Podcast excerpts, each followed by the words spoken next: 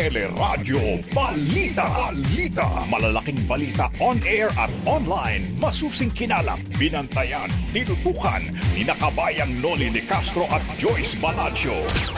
Sa Teleradyo Balita.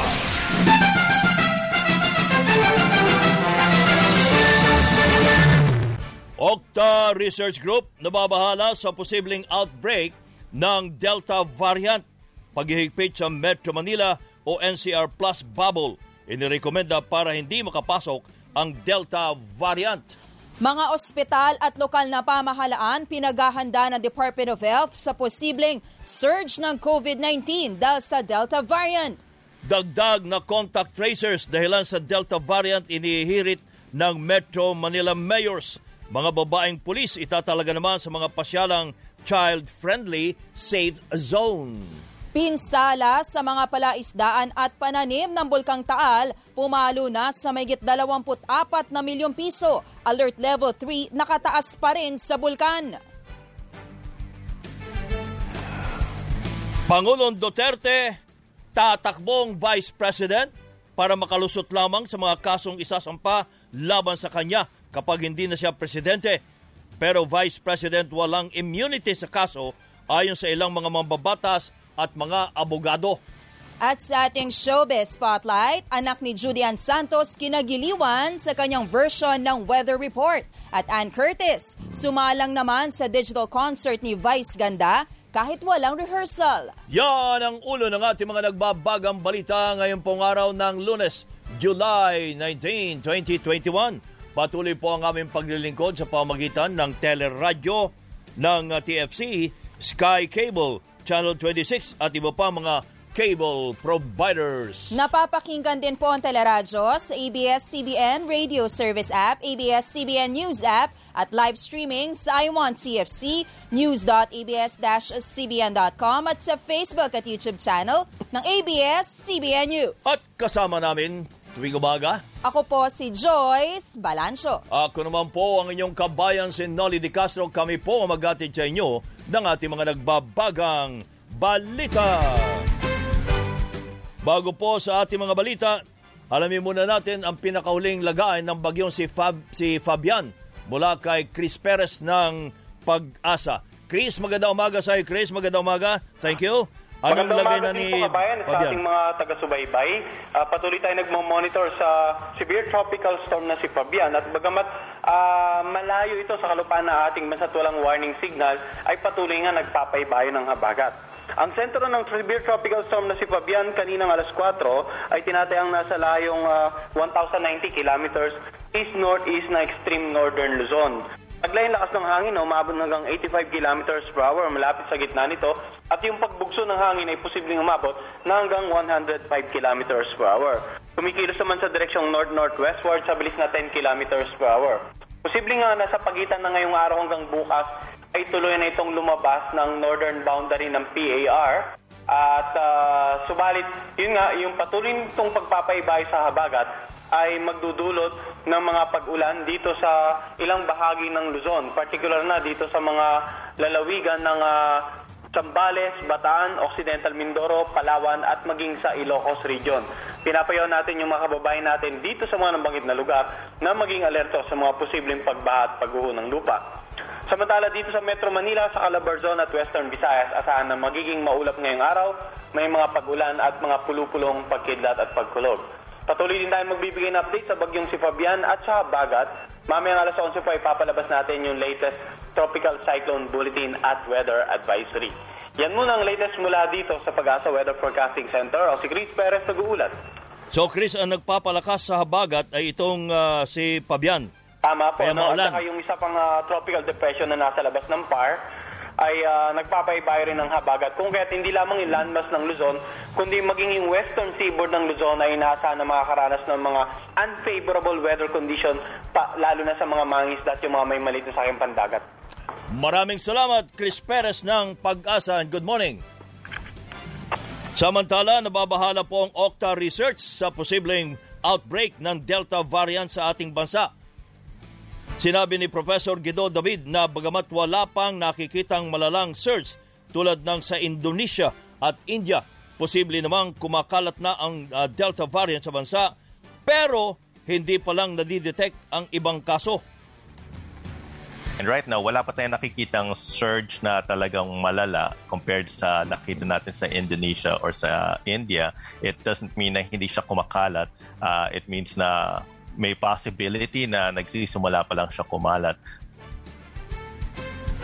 Na kababahala rin umano ang eh, hindi lang sa isang lugar na itala ang variant kundi sa Luzon, Visayas at Mindanao kaya malaki man ang posibilidad na magkaroon ng outbreak hindi siya sa concentrated sa isang area lang eh. But ba- bakit siya na-detect um, all over the Philippines? And um, yung mga ibang eh, ano nga sa international experts yun yung tinatawag nila multiple seeding events. Ibig sabihin hindi lang isang seed yung seed yung mga index case. Hindi lang isa kundi marami. And ganyan yung mas malaking chance na magkara- magkaroon tayo ng outbreak.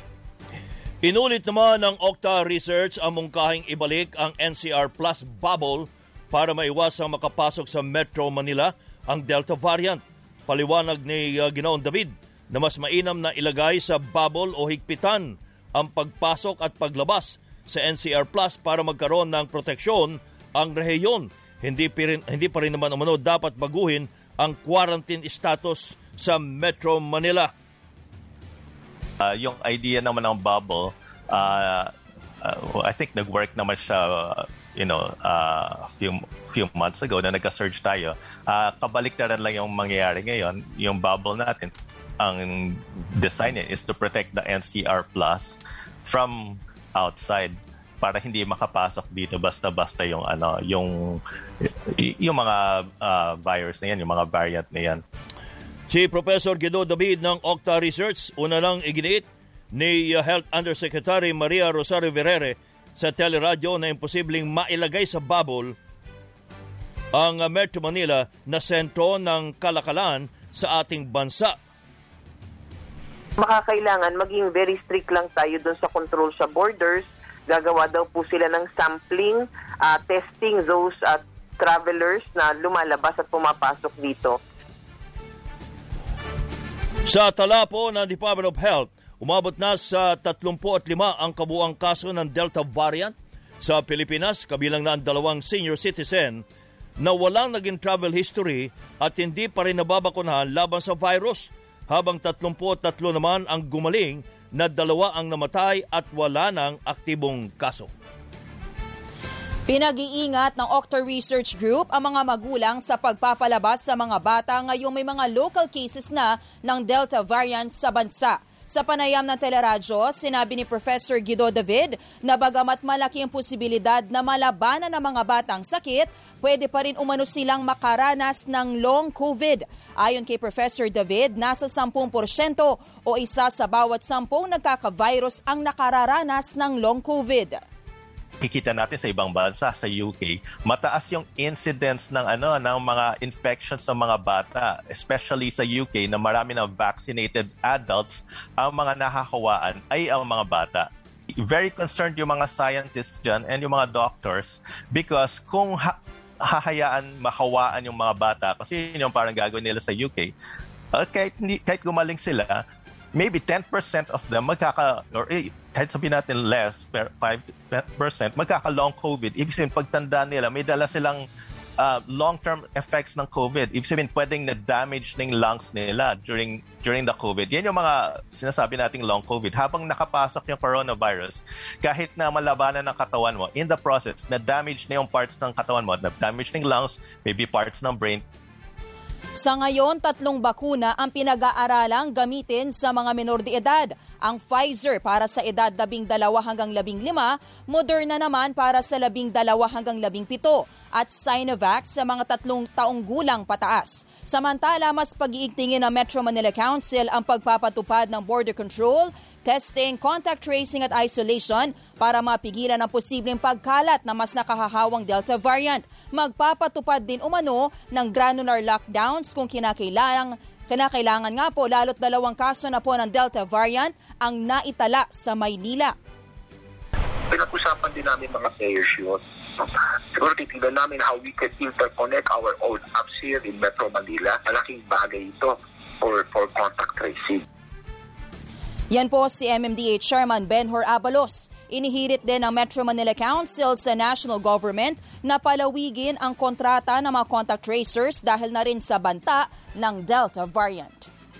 At nakita na rin ang pagtaas ng mga kaso ng COVID-19 sa ilang lalawigan ayon kay Professor Guido David ng Octa Research Group na kabilang na rin dito ang Maribeles Bataan. Maribeles is having a surge. Uh, they they reported 200 cases in one day. Tapos ngayon, um, they're still reporting mga 70 cases. Talaga po tumaas yung kaso namin mula po nang nagkaroon po ng mass testing. Ito po yung sitwasyon namin sa Maribeles ay very peculiar po dahil po host po kami ng isa sa pinakamalaking export uh, area po dito, economic zone. Sina Professor Guido David at Maribeles Bataan Mayor Jocelyn Castañeda Ayon pa sa Okta, nakitaan din ang pagtaas sa pang-araw-araw na kaso ang Cebu City at Lapu-Lapu City sa Central Visayas na parehong very high risk ang infection rate. Sa Mindanao, mataas man ang ah, paggamit ng ICU sa Davao City, Tagum at Cagayan de Oro. Nasa ECQ naman ang Cagayan de Oro kung saan naitala ang limang kaso ng Delta variant. Bumaba na ang mga kaso sa lungsod pero marami pa rin umano ang nasa ICU. Hindi na sila tumatanggap ng mga patient outside Cagayan de Oro dahil kulang na rin yung bed at saka ano mga sa mga hospital nila to cater the COVID patients. Si Genevieve uh, Amudia, ang administrador ng Philippine Red Cross sa Iligan City Chapter. Pinaghahanda naman ng DOH sa mga ospital at LGU na posibleng pagtaas ng kaso dahil nga sa Delta variant. Kabilang dito ang pagdaragdag ng mga kama, supply ng oxygen at iba pa mga kagamitan. Kailangan pag-igtingin na po talaga ng ating mga local governments ang PDITR response natin doing active case finding and also they have to shorten the duration from the time that a person is detected na may simptomas o di kaya ay positibo hanggang yung ma-isolate natin sila o ma-quarantine. Si Health Undersecretary Rosario Berhere. Nakapagtala ang Department of Health ng higit 5,400 na bagong kaso ng COVID-19 kahapon, bagamat apat na laboratorio ang hindi nakapagsumite ng kanilang datos. Sa kabuuan, mahigit 1,507,000 na ang total COVID cases sa bansa. 170 naman ang dagdag sa mga namatay kung saan sumampa na sa mahigit 26,700 ang kabuang bilang ng mga namatay sa sakit. Habang lagpas 5,400 naman ang dagdag sa mga gumaling sa sakit para sa higit 1,433,000 total recoveries. Samantala, nag, nadagdagan pa ng 10 ang bilang ng mga atletang lalahok sa Tokyo Olympics na nagpositibo sa COVID-19. Kabilang na dito ang dalawang naitala na unang kaso ng COVID-19 sa Athletes Village. Sa ngayon, aabot na sa higit 50 na bahagi ng Tokyo Olympics ang nagpositibo sa virus. Sa Indonesia naman, nagtayo na ng makaragdagang oxygen rescue station sa Central Jakarta dahil sa nararanasang kakapusan ng oxygen sa mga ospital, bunsod ng pagsipa ng COVID-19 cases. Sa Mexico, nararanasan na ang ikatlong wave ng COVID-19 infections kung saan naabot na sa 10,000 ang naitatalang COVID cases kada araw. Ayon sa mga otoridad, isa sa mga posibleng dahilan na muling pagsipa ng kaso ay ang hindi pagpapabakuna ng mga young adults. Target ngayon ng Mexican government na gawing prioridad sa pagbabakuna ang nasa edad 30 hanggang 39 years old. Epektibo hanggang July 31 ang pinatutupad na travel restrictions laban sa walong bansa dahil sa COVID variant. Ayon sa Bureau of Immigration, kabilang sa mga sakop ng temporary travel ban ang India, Pakistan, Nepal, Sri Lanka, Bangladesh, Oman, United Arab Emirates at Indonesia. Dahil sa travel restriction, hindi papapasukin sa Pilipinas ang mga biyaherong manggagaling sa naturang mga bansa. Gayun din ang uh, mga pasaherong may travel history sa naturang mga bansa sa nakalipas na labing apat na araw bago dumating sa Pilipinas. Samantala, umabot na sa 57 bansa ang kabilang na sa listahan ng Green Countries o Low Risk Nations ng IATF. Nadagdag sa listahan ang bansang uh, Azerbaijan, Barbados, uh, Bermuda, Comoros, Curacao, Dominica, Gabon, Mali at Romania. Sinabi ni Presidential spokesperson Harry Roque na sa halip na sampung araw sa quarantine facility, magiging pitong araw na lamang para sa mga Pilipinong fully vaccinated na manggagaling sa mga bansang aking nabanggit. Samantala, si Dr. Jose De Grano, ang presidente ng Private Hospitals Association of the Philippines Incorporated. Dr. De Grano, magandang umaga po. Gandang umaga, kabayan and Joyce. Opo. Kayo ba ay nakahanda na po sa sinasabi ng uh, Department of Health na kinakailangan magdagdag kayo ng mga kama, ng oxygen, maging ng mga gamot at ilang pa mga kagamitan sa loob ng ospital? Ang mga ospital naman po ay lagi nakahanda. No? Ang nagiging limitasyon lang po siguro namin ay kapag uh, dumating ang time na talagang ngayon po kasi ay kulang talaga ang aming staff, ang mga nurses. Ano? So, yun lang po magiging limitasyon ng mga ospital natin ngayon. So, ibig sabihin, mag, pwede kayo magdagdag ng kama, kaya lang kulang kayo sa mga health workers? Yes po, yun po ang magiging problema natin. Ay, malaking problema ho yun. Kasi marami Oo. nga kayong kama, wala naman kayong health workers. Kaya nga po, sinasabi nila na from 20 to 30% gagawing Oo. 30%. Ay medyo, uh, depende ho yun kung uh, kakayanin. Kung ang mga magiging kaso po natin ay mga mild to uh, mild lang at saka asymptomatic, uh, lulusot po ang ospital diyan. Pero kung lahat po ay moderate, severe, and critical, yon tayo mag, magkukulang po tayo doon ng mga nurses. Eh, pinaghahanda ho kayo dahil nga sa Delta variant na medyo yes. matindi ang uh, variant na ito na itinahalin tulad po sa nangyari sa uh, Indonesia at ilang pa mga Asian countries. Oo nga po. Uh, yun po ang uh, yun lang po ang kinakabahan ng mga ospital ano kasi right now talagang after po nung surge natin nung uh, nung uh, May ay ano po uh, mas marami pa rin pong mga nurses ang nag-resign. Oh. So ngayon pong merong uh, lumabas na bagong uh, pumasa ng mga nurses, inaasahan po namin na sila ay mag apply na kaagad sa mga ating mga ospital. Mm-hmm. Ano po ba ang capacity po natin ngayon na naaalat po para sa COVID cases? Naabot po ba natin itong uh, 20%, Dr. Degrano? Karamihan po ng ospital, 20% na. Ngayon, kung magkakaroon po ng surge, uh, ang sabi ng Department of Health gawing 30%. Sana naman po ay ano, uh, kayanin ng ating mga private hospitals kasi yun nga po ang problema. Kaya naming maglagay ng kama, mm. ang problema ay ang staff natin. Oho. Eh, kamusta naman po ang uh, facilities po natin, lalo na po sa lugar kung saan mataas po ang COVID cases? Punuan na po ba most of our private hospitals? Sa ngayon po sa National Capital Region, medyo bumaba. No? Yung pong talagang areas like in uh, Visayas, Mindanao na kita naman po natin, tumaas sa Cagayan de Oro, doon pa rin sa Region 6, mataas pa rin. Uh, yun po, medyo nagkakaproblema tayo sa ano. Pero ngayon, ang sinasabi nila kapag ka nagkaroon tayo ng maraming critical cases, doon uh, siyempre ang at limitado po ang mga ICU facilities ng ating mga ospital. Oho, eh kamusta naman po ang pasweldo? Kasi nakukumpara daw po kasi kaya po maraming umaalis no, ng mga healthcare workers sa bansa kasi kung ikukumpara daw po ang kanilang sweldo dito, mas malaki po nakukuha nila kung sila ay mag-iibang bansa na lang uh, syempre hindi naman po natin kayang maging uh, compete doon sa taga sa labas iba po ang uh, cost of living ng mga uh, ibang bansa ano pero tinatry po natin na pantayan ng mga private hospitals yung ibinibigay po ng mga government hospitals na around 30,000 per nurse. Eh nawawala na raw ang mga nurse sa private hospital dahil ba hmm. lumilipat to sa mga public hospital dahil mas mataas ang kanilang sweldo doon Ganun nga po ang nangyayari. Pero yun nga po, sinasabi ko na medyo pinipilit po ng mga ating mga private hospitals na mapantayan yung uh, ibinibigay ng government sa ating uh, mga nurses. Hindi lang din po sweldo, yung benefits po. Kasi hanggang yes. ngayon may mga nagrereklamo pa po ng hazard pay, tsaka iba po mga COVID-related uh, benefits na mabagal daw po nila natatanggap. Ah, sa mga private hospitals po, uh, standard na yung mga hazard pay, yung mga mga non-monetary benefits like free accommodation, free meals. Yan po yung naibibigay nila kaagad. Uh, baka po sa government mas matagal sila. Siyempre, alam niyo naman ang government may may counting budgeting pa yan bago ma-release ang kanilang ano, ang kanilang sweldo. O yung problema hol, ang lahat ng mayor, governor na nakakausap namin, lalong-lalo na outside Metro Manila, ang nirereklamo daw sa kanila ng mga ospital ay hindi nababayaran ng, uh, ng PhilHealth.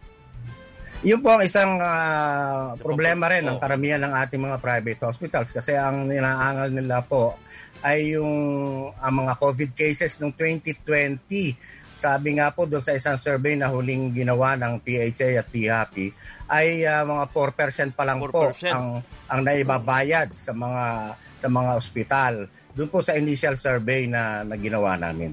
Oy, pinararating ho ba ninyo sa pamahalaan ang problema ninyo? Opo. Uh, Alam ba ng Malacanang ito? Yes po. Uh, may mga senador nga po tumutulong din sa amin. Kaya yun po, uh, at mga ibang congressman, at yun po ang ginagamit namin para po, ma, ma, ma ano lang po, masabihan din ang PhilHealth. Sana naman po bilis-bilisan ng konti ang, ang pagbabayad po sa mga hospital. Oh, Dr. Degrano, napakaliit po ng 4%. Hindi po ba ito ikakalugi ng mga pribadong ospital? Iyon nga po ang magiging problema namin. Halimbawa po magkaroon ng surge. Di halimbawa na, na, na serve namin po ang, ang mga mga pasyente natin. Problema po uh, pag tuloy-tuloy po ang pasyente. Siyempre, ang mga pasyente po yan halos eh, uh, ah, NBB or no co-payment. Alam po niyo. So, ibig sabihin, ang hospital po ang aako ng lahat ng gastusin ng mga pasyente na yan ay hindi po kakayanin ng ospital. Siguro mga dalawang linggo hanggang uh, malaki na po isang buwan, eh, wala na, wala nang pundong maibibigay ang mga ospital pag hindi po agad nabayaran ang mga ano mga ospital ng PhilHealth. May mga nangangani po ba ngayon, Dr. Degrano, na magsasarang ospital dahil uh, luging-lugi na po sila? Uh, sa pagkaalam ko, meron po kaming uh, miyembro na isa po sa Digos, ano, yung Dominican Hospital. And then doon po sa sa Samar, merong Samar. isa rin na isang uh, uh, hospital din yung uh, Our Lady of Porciuncula na nagsara na po yung mga yon. Anong uh, temporarily nag-close po. Anong dahilan po? Ang sinasabi po nila ay nahihirapan sila financially. Kasi ang sinasabi, naguguluhan din ho kami. Uh, ang sinasabi po ni uh, CEO Dante Geran, uh, ang pandemic daw po ang naging dahilan ng uh, agency kaya mabagal ang settlement ng claims sa mga private at maging public hospitals. Pero sinasabi naman ng PhilHealth Vice President for Corporate Affairs at spokesman na si Shirley Domingo na 70% of the hospital claims from 2019 to 2021 vote for COVID-19 and non-COVID uh, had been paid by the by uh, PhilHealth. Nabayaran na raw kayo. At sinabi pa niya na ang pondo ay sapat lamang enough to pay for unpaid claims at mga utang pa sa ospital. May pondo raw sila. Pero bakit kayo hindi nababayaran? Sabi niyo hanggang ngayon. Iyon nga po, ang sinasabi rin naman po nila na kailangan magkaroon kami ng reconciliation. Oh. Kasi iba po yung system Tagal nila, na ah. nakalagay po sa system nila, supposedly bayad na ang mga ospital. Oh. Pero minsan po, wala pa pong natatanggap ang ating mga private hospitals. Ibig niyo sabihin sa record nila, bayad na, pero sa, sa inyo, ang aktual ay wala pang uh, kulang ang bayad. Meron po mga ganon. Ganon po ang nagiging uh, karanasan ng iba nating ospital. Sinasabi po ng PhilHealth na bayad na, pero nung paghabang tinitingnan po ang mga accounts ng mga hospital, wala naman po daw sila nare-receive. So yun po, kailangan po talaga magkaroon ng reconciliation between uh, yung uh, regional uh, uh, offices at saka itong mga pribadong hospital. So lumalabas na kasalanan pa ninyo? Well, uh, yun po ang sinasabi nila. Ang inaano lang po namin, sana naman po ay, alam naman po naman nila yan eh, kung talagang dumating na sa ospital kasi pag dumating po sa ospital yan nag-i-issue po ng ng ano OR ang mga ospital na natanggap na nila itong mga pera to. Oh. oh eh, naalala ko po dati na interview namin ng PhilHealth isa sa dinadahilan daw po nila may mga fraudulent claims daw po kasi oh, ang private hospitals. Ito yung na-resolve na po ba yung mga ganito sinasabing uh, fraudulent claims? Eh, sa akin naman po sa mga sa amin po miyembro kung talaga pong may fraudulent claims eh palagay ko eh eh, anuhin po ng PhilHealth yan. Oo. Ah, hindi po namin yan Pangalanan nila. Yan, mga Opo. ganyan. Opo. Opo. Ay, paano ho yan? May problema pala kayo. Magagawa ho ba ninyo, Dr. Ah, Degrano, ang totoo, magagawa ba niyo ang uh, kahilingan nila na gawin 30% at sa mga hospital daw ng public, public hospital, eh, 50%. So sa private, 30% kaya nyo? Hmm. Pipilitin po ng mga ospital yan, yeah. pero yun nga po, uh, ang limitasyon po yan ay siyempre nasa uh, number of uh, aming staff kung kakayanin ng mga ibang hospital. Kasi meron po talagang ospital sa mga, lalo na po sa hindi sa mga urban areas, na talagang kulang na kulang po ang aming uh, nursing staff. Okay, karamihan nga po ay talagang nagda-downsize na sila uh, ng, ng kanilang mga bed capacity. Kayo ba ay may mga gamot pa?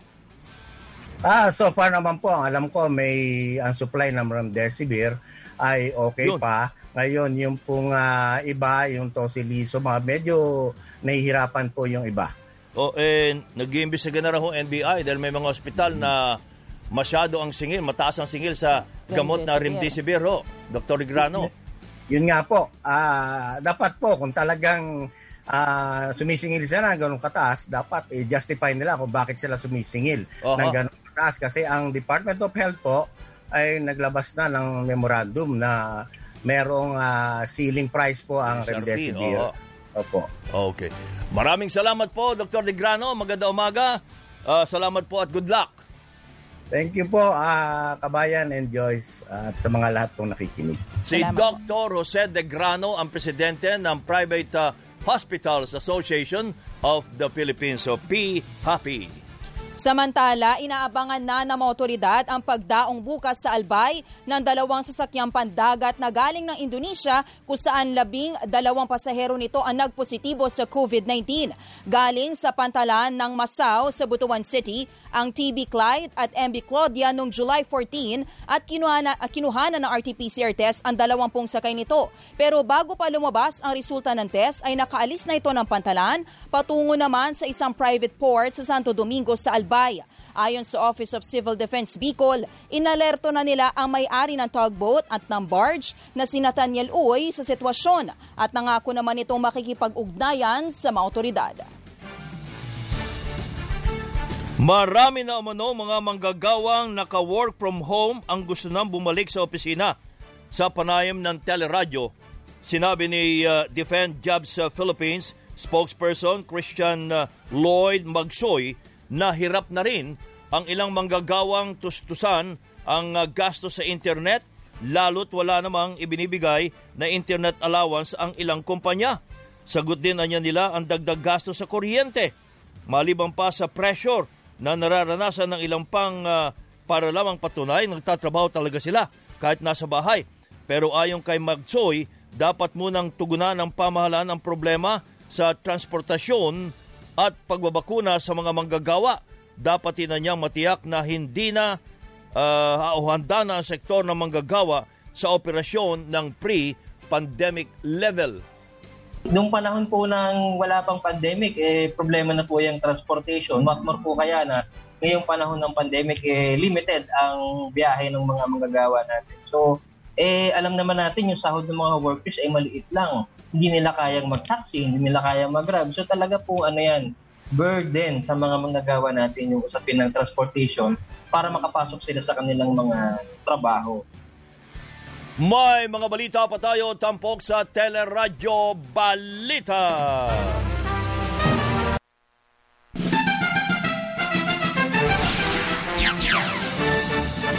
Patuloy po ang ating mga balita si Mayor Jerry Treñas ng uh, Iloilo City via Zoom. Mayor, magandang umaga po. Uh, magandang umaga, kabayan, at saka sa lahat natin na uh, mga viewers. No? Magandang umaga. Opo. Uh, Diyan ba sa Iloilo City po ay uh, may balita na kayo kung may uh, Delta variant na? Uh, sa ngayon, uh, wala pa. Wala uh, Sabi nila doon sa Pandan, sa Antique. Antique, oo. Uh, pero ang ano daw dito is uh, anticipatory at saka preemptive. Opo. Ang ECQ dito. Oho. Uh, kaya ka daw kayo dinala, uh, nilagay sa ECQ ayon po kay Secretary Harry Roque at kay Undersecretary Pemako Densing dahil uh, yung Delta variant sa Antique as the main reason kung bakit ang Iloilo ay under ECQ. Mayor. Yes, nasa Pandan daw.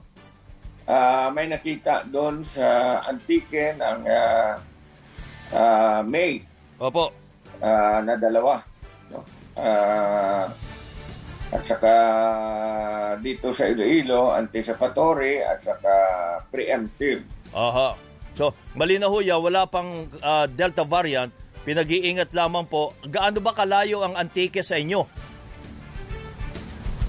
Siguro mga 200 kilometers. Ilang oras po yun? Uh, good uh, 6 uh, to 7 hour uh, drive uh-huh. uh, from uh, Iloilo City. Ay paano ang ginagawa nyo para hindi makapasok ko yung Delta variant na yan mula Antique papunta ng Iloilo? Well, uh, yan ang gusto ko talaga i-kunin sa DOH, no? Mm-hmm. Kasi na-secure kami sa because of the Delta variant uh, that might come from Antique to Iloilo. Uh, we really do not know what they want us to do. Uh, wala naman sila uh, coordination sa amin. Opo. Mayor Tenyas, good morning. Joyce Balancho po kasama ni Kabayan. Kayo po ba pabor dito sa ginawa pong desisyon na ECQ kayo or kahit naman hindi ECQ, makakapag-ingat naman tayo against the Delta variant? Well, uh, uh, I have my own reasons why uh, Iloilo City should not be placed on uh, ECQ. Uh, na isa-isa ko yan. Ang, ang reason, one, the Delta variant was found in uh, Pandan, Antique, which is uh, 200 kilometers away from uh, Iloilo City. Second, uh, the uh, numbers of Iloilo City compared to June are 20% lower. No? Mm-hmm. And uh, when you look at the regional numbers, we are uh, number four or number three, depende sa cases. No? Uh, number one is uh, number one is Iloilo, number two is Negros, sometimes number three is Bacolod, and number four is uh, Iloilo. Uh, if we look at the numbers, uh, does not really justify. No? Mm-hmm. Uh, tapos, uh, we really have to go back to PhilHealth. Opa. Uh, PhilHealth does not pay the hospitals. In uh, Iloilo, even if it pays, there's a lot of uh, uh, billings that are not un- that are still unpaid. Mm. Uh, the hospitals cannot open up more beds because they cannot hire more personnel uh, until and unless the billings are paid. Mm-hmm. Uh, the hospitals are really hurting, uh, especially in uh, small places like Iloilo. Uh-huh. And I have always been saying that uh, there are funds in uh, the OH. Uh, most of the funds in the national government, uh, the GAA, the General Appropriations Act, the Bayanihan 1, the Bayanihan 2 are found in, uh, are given to the OH. And they have uh, all the funds to uh, hire uh, health personnel to to uh, augment the private and the public hospitals so that they can open up more uh, isolation beds, Oh. more ICU beds, Opo. and uh, uh, you know it has come to a point that uh, uh, Iloilo City government was uh, hiring uh, nurses Oho. and nursing aid to augment the hospitals. Opo. So it's Opo. really about time that the OH should uh, uh, start uh, uh, doing their job. Opo. Uh, and then, uh, what Mayor. I am uh, still uh, waiting is that uh, DOH will uh, explain to me uh, what I am supposed to be when uh, uh, what I'm supposed to do in uh, a place where uh, the ECQ is anticipatory and uh, preemptive. Opo. Katulad po Uh, niyan. as an LGU, Opo. what are the plans of uh, DOH? No? Opo. I want to listen. Katulad po niyan, Mayor, two weeks din po ito. So ang local government po ba makapagbibigay ng ayuda sa mga maapektuhan po nating residente hindi makakapasok ng trabaho? Well, una, ah, may mga pondor kami. Gina, gina, matagal na namin ginagamit yan. Nagbibigay kami ng food assistance. No? Even if we were not in uh, ECQ, we were under MECQ, we knew that a lot of people will be out of jobs. Uh, we knew that uh, a lot of people will be hungry because, you know, uh, you, there is a uh, uh, MECQ and uh, it will be a, a clear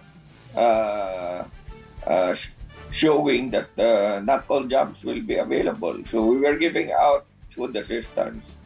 Uh, the whole uh, uh, two months we were under uh, MECQ. Uh, national government has told us through the SWD that they will be stepping up. They will be giving uh, 10,000 uh, food packs. We know that that is not enough. We will have to look for other sources. Uh, we will be opening up today our uh, community kitchen. Uh, we cannot uh, allow the Ilonggos to be hungry. So there will be 230 uh, community kitchen. Uh, we, we, we will be placing them in the barangays just to make sure that uh, ang mga tao natin may ulam. No? Uh, every time we place people in ECQ or MECQ, we have to understand, as a local chief executive uh, myself, I understand that there will be little children who will be hungry. Opo. There will be elderly who will be hungry. There will be senior citizens that will be hungry. There will be Ilonggos who will be hungry. Kamusta ho, Ah, Ma- Mayor? Kamusta ang I dating... am, uh, I am very happy because I've been getting calls from uh, my friends, from uh, persons I do not know, uh, telling me that they want to help out in whatever way. Opo. Uh, magtutulungan na lang ang mga Ilonggo para uh, at least matulungan natin hindi magugutom. Okay. Mayor, maraming maraming salamat po at uh, magandang umaga po. Ingat po. Thank you. Si uh, Mayor Jerry Treñas ng uh, Iloilo. Samantala, Sa ibang mga balita, binuksan na sa ilang namamasyal sa Rojas Boulevard ang Dolomite Beach sa Manila Bay. Pinayagan ng mga polis na makapasok ang ilang lokal na turista upang makapagpa-picture pero sa limitadong oras na tiglimang lim, ah, minuto lamang po. Ito'y dahil hindi pa po inaanunsyo ng DENR ang formal na pagbubukas ng pasyalan para sa publiko. Mahigpit naman ipinatutupad ang health protocols tulad ng pagsusuot ng face mask, face shield at physical distancing. Gumanda na yung buhangin, siyempre. Wala na yung mga basu-basura kahit paano. Hindi katulad nung dati, patuloy ang uh, pagganda nito. Siyempre, maaakit ka talagang pupunta dahil Maynila ito eh. Makakita ka lang ng ganito sa probinsya eh. Pagmamotor po kami tapos nakita po namin tong may mga polis. So pag ano po, bumaba kami, naglakad-lakad. Hanggang sa may nakita, nakita po namin na nagpapapasok po yung mga polis. Kaya grinab na po namin yung opportunity na makapasok at makita po itong um, Dolomite dito po sa Manila Bay.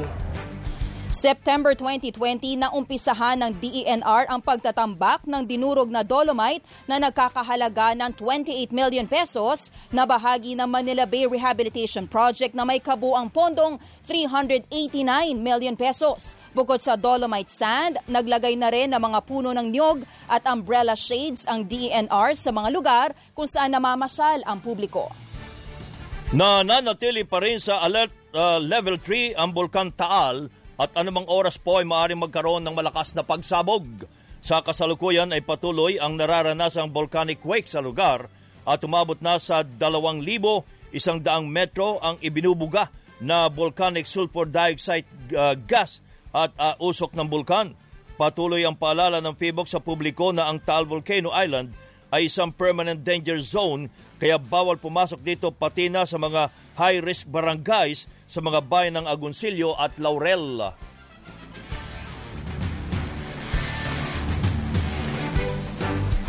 Umabot naman sa mahigit 24 na milyong piso ang pinsala ng pag-aalboruto ng Taal sa Bulkan Taal sa mga palaisdaan at pananim sa mga bayan ng Laurel, Agoncillo at, at Talisay.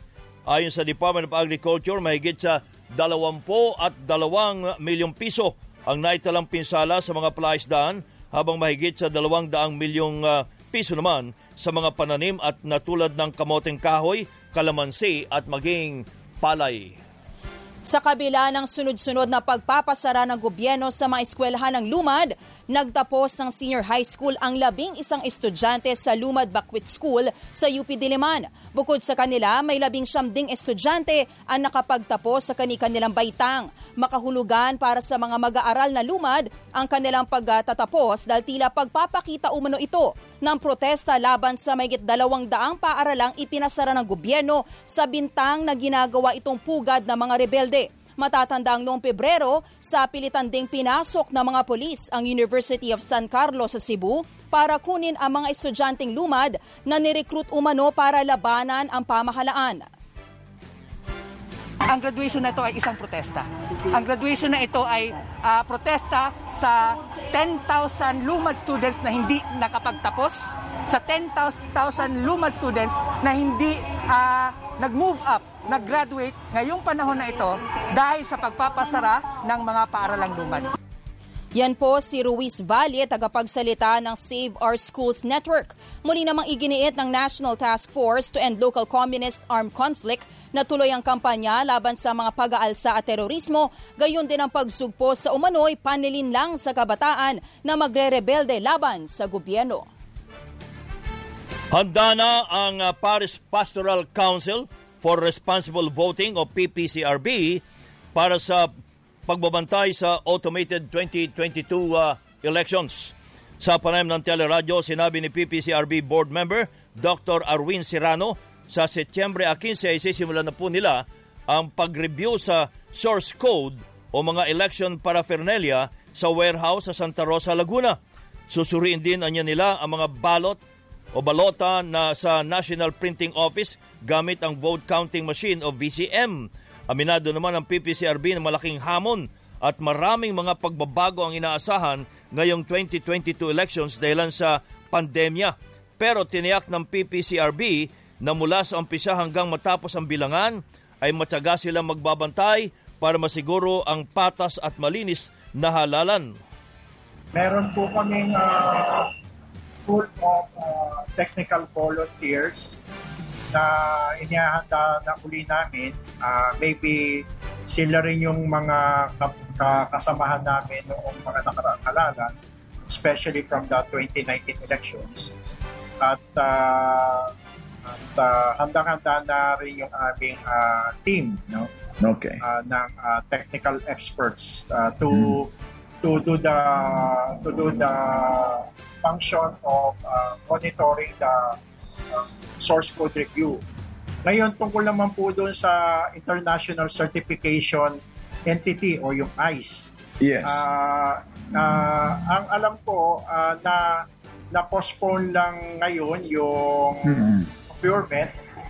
Uh, but uh, uh, siguro, baka sa mga susunod na linggo, uh, mag-start na rin yung usapin uh, tungkol dito sa uh, pag ano pagpili ng uh, magiging ICE. Si PPCRB board member Dr. Arwin uh, Cirano. Samantala si Professor Guido David po ng uh, Octa Research na sa kabilang uh, linya. Pro- Professor, magandang umaga po sa inyo. Salamat po. Magandang umaga, kabayan at Joy. Opo. Ang sinasabi po nga ay ang uh, uh, Delta variant ay nasa Luzon, Visayas at Mindanao na sa uh, sa kasalukuyan at tinihintay na lang na magkaroon ng outbreak. Anong maaring dahilan para magkaroon po ng outbreak, uh, Professor? Well, mag- magkakaroon talaga ng outbreak kung magkaroon ng uh, community transmission itong mm-hmm. Delta variant. Kasi alam natin mas nakakahawa pa ito kaysa sa Alpha and Beta variant it's 50 to 60% more infectious kaysa sa alpha and beta variant. So kung kukumpara natin siya sa original uh, virus, yung original coronavirus, mga twice as infectious ito. Kaya, pero sana naman hindi yung hinihintay na lang natin magka-outbreak. Sana maging proactive oho, tayo. Oho. Um, kailangan kumilos na tayo bago pa magka-outbreak. Unahan na natin. Kung gusto natin lalo na kung ma-preserve natin yung ekonomiya natin at itong kalagayan natin dito sa lalo na dito sa NCR, sa ngayon, maganda pa naman yung okay pa naman situation natin sa NCR pero hindi natin masasabi kung kailan uh, magkakaroon ng outbreak kasi para nung, nung, uh, nung February, okay naman kalagayan natin tapos bigla na lang uh, uh, dumaming cases sa Pasay, hindi na natin mapigilan kahit nag-local localized lockdown tayo. So, sana mas proactive tayo, mas careful tayo sa border, mas strict tayo sa border controls natin at uh, kailangan may mga measures na rin tayo uh, in place para sa ano paghahanda dito sa Delta Opo. variant. Ang, ang malaking tanong ko ngayon, uh, Dr. David, may dalawa pong senior citizen, I think more than 70 years old pareho. Uh, wala ho silang history ng uh, pagbabiyahe sa labas ng ating bansa. Pero nadali ho sila ng Delta variant at hindi sila vaccinated. So, ang tanong ngayon ay isang galing yung uh, Delta variant na nakuha nila. Uh, well, uh, malamang may local transmission, transmission na yan. na. Uh, uh, meron na yan kasi may local cases na tayo na walang travel history. Dati kasi ang sinasabi nila, yung mga na-genome sequencing, yung mga nakita, nakita na may Delta variant, ay nakuha sa borders kaya hindi kumalan siya dito sa loob ng Pilipinas. Kumaga parang na-quarantine sila at na, na-test nila, na, na yung samples nila. uh, nakit, later nakita na Delta variant. At uh, alalanin natin na ano, itong genome sequencing natin, lalo na sa mga uh, malalayong probinsya sa Mindanao, uh, pinapadala pa yung samples dito sa Manila kasi dito lang meron tayong genome sequencing sa uh, Philippine Genome Center sa NIH. So, ibig sabihin, yung mga ibang cases na ito, mga May pa at saka June eh. So, medyo low, medyo matagal na. Hindi na natin alam kung, hindi, hindi kumaga, hindi current yung datos natin. Hindi naman nila kasalanan kasi may processing time talaga yun. Okay. Nakawalan genome sequencing sa probinsya. Uh, uh, pero, uh, Professor, uh, I remember nung uh, unang sumabog po itong uh, itong uh, COVID-19, ang naging problema din no natin ay uh, bago natin matuklasan yung ibang kaso, eh dumadami na ang mga kaso ng uh, COVID-19 ng mga panahon na yon. At dahil uh, mabagal din no ang ating uh, genome surveillance at saka contact tracing ng mga panahon na yon, eh hindi ko kaya yan ang maging dahilan din para lalo nating wag naman sana maramdaman ang pagkalat ng uh, Delta variant na katulad nangyari sa Indonesia? Uh, sana naman hindi kasi uh, sa alam natin nag-scale up na sila ng contact tracing yung okay. ating uh, national and yung mga local governments natin. So scaled up niya sila. Pati yung testing natin nag-scale up. Uh, marami nang nadagdag na laboratorio uh, lalo na sa Metro Manila. Pero ganun pa man, uh, nakita natin nag nagkaroon ng surge din sana, di ba, sa Mindanao, sa Cagayan de Oro. Uh, nagkaroon ng surge yan over the past uh, month. Uh, hindi natin masasabi kung uh, gaano karami din yung driven by Delta variant. Kasi based sa uh, genome sequencing, um, hindi naman lahat yata Delta variant. Karamihan dyan, baka yung Alpha and Beta variant pa, meron ding Theta variant. Pero still, kumakalat na yung, may, may pagkalat na yata, baka may pagkalat na yung Delta variant uh, sa, sa bansa natin, pero hindi natin alam kung asan siya. Ang the best na nagagawa natin kami, uh, tinitingnan natin yung, yung datos kung saan may tumatas na bilang ng kaso. Mm-hmm. Pero, ayun nga, pag nangyayari kasi yan sa Metro Manila, pag nasabi na, pag nakita natin, ito tumataas na yung bilang ng kaso sa Metro Manila. Medyo huli na yan kasi ano na eh, mm-hmm. um, medyo mahirap lang ang pigilan yung pagtaas ng pagdami ng kaso na yan. Eh. Opo. Doktor, kasi ang DOH medyo silent pa po sila. Hindi pa nila kino-confirm kung meron na talagang local transmission itong Delta variant. At importante po sana yung ganitong uh, uh, admission or kaya pag-recognize na may local transmission para makapaghanda yung mga LGU. At uh, totoo yan. Um, mahalaga yan. Pero para sa kasi gumagawa sila ng ano eh, ng contact tracing trace nila yung ano yung mga links ng yung mga local cases uh, para ma- masabi nila kung may local transmission pero para sa akin kahit hindi na natin hintayin yung ano yung confirmation na yan i-assume na lang natin na may may delta variant somewhere sa Pilipinas na kumakalat kailangan maging proactive na tayo uh, ano yung mga pwede nating gawin para ma-prepare uh, against the delta variant yung isa kong uh, uh, isa namin na rec- recommendation, baka pwede tayo mag uh, constitute ulit ng bubble sa NCR Plus para maprotektahan yung yung NCR Plus. Uh, ang ibig sabihin nito, para maging strict yung border controls natin. Kasi mm-hmm. sa alam natin, for example, na botas, nag-implement na sila ng strict border controls. Pero hindi Mukhang natin ano ho, uh, Professor, uh, hindi so, hindi sold dito ang uh, si Health Undersecretary Maria Rosario Vergere dahil sinabi rin niya sa teleradyo na imposibleng mailagay, imposibleng mailagay sa bubble ang Metro Manila. Ang dahilan po ay ang Metro Manila ay sentro ng kalakalan. So ang iniisip po nila ay ang takbo ng negosyo. Paano? Well, Paano y- titimbangin? yung, yes, uh, at saka yung suggestion naman natin is NCR Plus. At tumakbo naman yung ano natin, yung, yung negosyo natin nung, nung nag-surge tayo.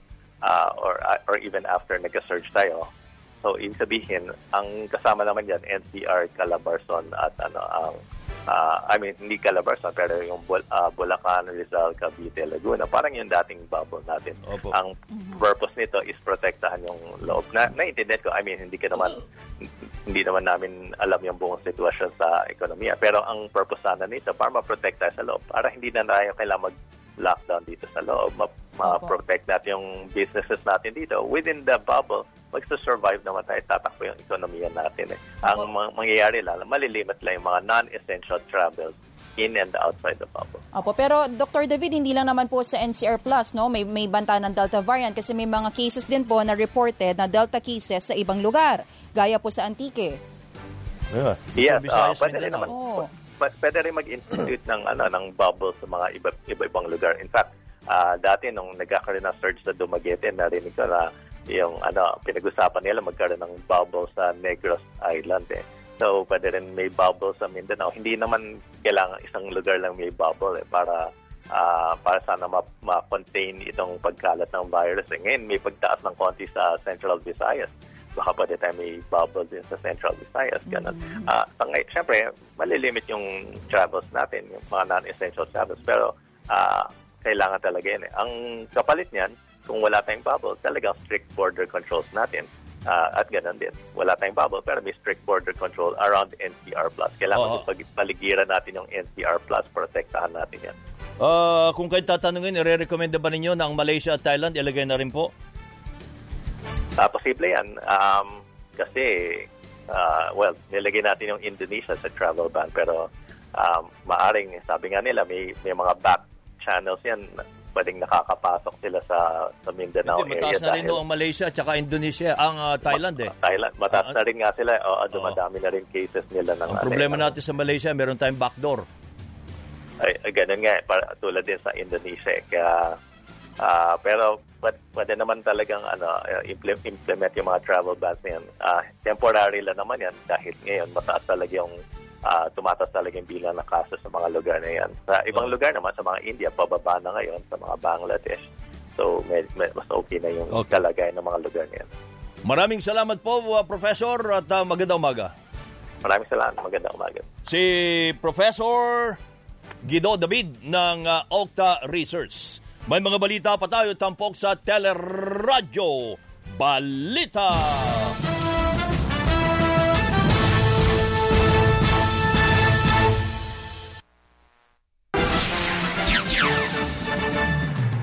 Samantala, kasabay po ng pagpayag ng IATF sa pamas- pamamasyal ng mga batang edad 5 ah, hanggang ah, o pataas sa GCQ at MGCQ, magtatalaga ang PMP ng mga policewomen para magbantay sa mga child-friendly safe zone na pasyalan upang masigurong masusunod ng mga bata ang health standards laban sa COVID-19. Ayon kay PMP Chief Guillermo Elizar, partikular nilang it- ah, itinalaga ang mga babaeng pulis dahil mas mahaba ang kanilang pasensya at madali rin silang lapitan ng mga menor de edad. Idinagdag ni Elizar na nakikipag-ugnay na ang PNP sa mga LGUs kaugnay sa listahan ng mga child-friendly safe zone sa kanilang lugar. Hmm. Sa ibang mga balita, inanunsyo ni Pangulong Rodrigo Duterte na bukas umano siya sa pagtakbo bilang vice-presidente sa para, paparating po na halalan para magkaroon siya ng immunity sa mga kaso. Sa National Assembly ng PDP Laban, sinabi ng Pangulo na tatakbo lamang siya dahil alam niyang kakasuhan siya ng mga kritiko pagkatapos ng kanyang termino. Na kung presidente ka, vice-presidente ka, may immunity ka Adi, tatakbo na lang ako ng vice-presidente.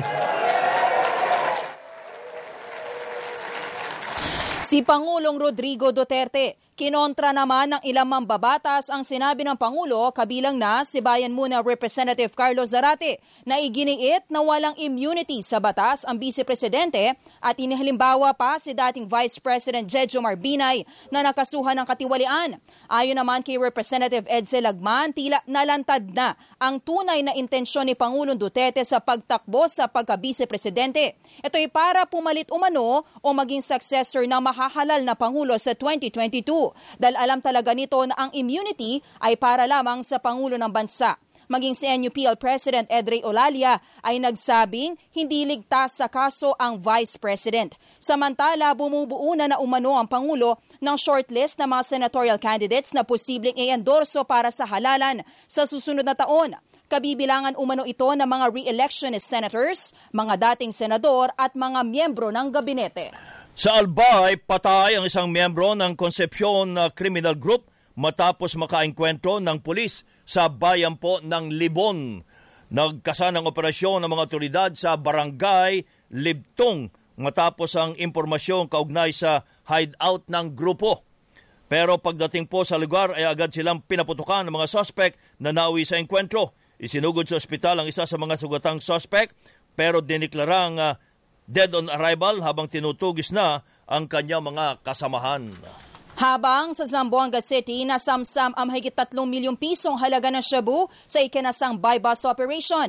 Dinakip ang lalaking target mula sa parking lot ng isang mall matapos bentahan ng shabu ang pulis na nagpanggap na buyer. Na-recover sa kanya ang sampung malalaking pakete na naglalaman ng shabu. Spotlight! Good morning, Miss Tina Marasigan. Good morning. Good morning, Kabayan and Joyce, and happy, happy Monday sa ating Showbiz Spotlight. Certified pampag-good vibes ang weather report ng anak ni na Judy Ann Santos at Brian Agoncillo na si Luna. Sa Instagram post ni Brian, dalawang version ng ulat panahon ang ginawa ng limang taong gulang nitong anak na tinawag nilang talking doll. Nagpanggap itong weather reporter at inilarawan ang panahon kung saan siya naroroon. Welcome to News, News, News, a new weather report. Today is windy, cloudy, and sunny, which is perfect for sailing for Daddy Ryan. Have a usable day! Ang cute! Kabilang sa mga nag-comment sa post, si Kuya Kim Atienza at sinabing pwede na itong pumalit sa kanya bilang weather reporter. Umabot na sa mahigit 111,000 likes ang post ni Ryan sa Instagram. Samantala, Showbiz Spotlight din ang Matapos na mahigit isang taon, nagkita pong muli sina Vice Ganda at Ann Curtis sa Gandemic, the Digital Concert ni Vice na ginanap nitong Sabado at napanood sa ktx.ph streaming.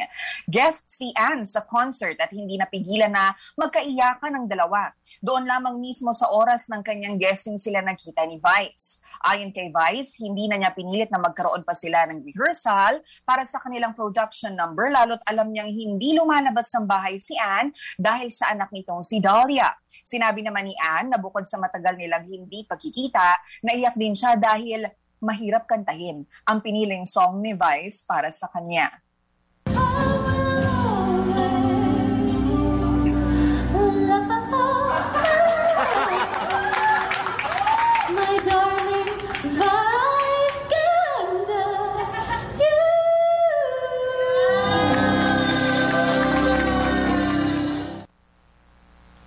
Umabot na sa 1.5 5 million views ang post ni Anne sa Instagram ng kanyang guesting sa concert ni Vice.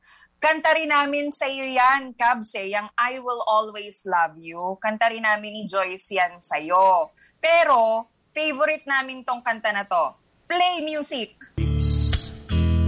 And darling, I will be loving you till we're 70. I love you, kabayan! Napasaya ko lamang ang inyong morning, ha? Love you. Love you too. Maraming salamat. Miss Tina Marasigan. At Alright, para sa Showbiz Spotlight, Tina Marasigan po nagsasabing work hard, work smart, and have a good heart. Back to you, Joyce and Cabs. At yan po ang kabuuan ng ating mga balita ay tinampok sa Teleradyo Balita. Ako po si Joyce Balancho. Ako naman po ang inyong kabayan si Nolly Di Castro. Kami po ay nagpapasalamat. Nag-iwan muna ng isang magandang umaga, bayan!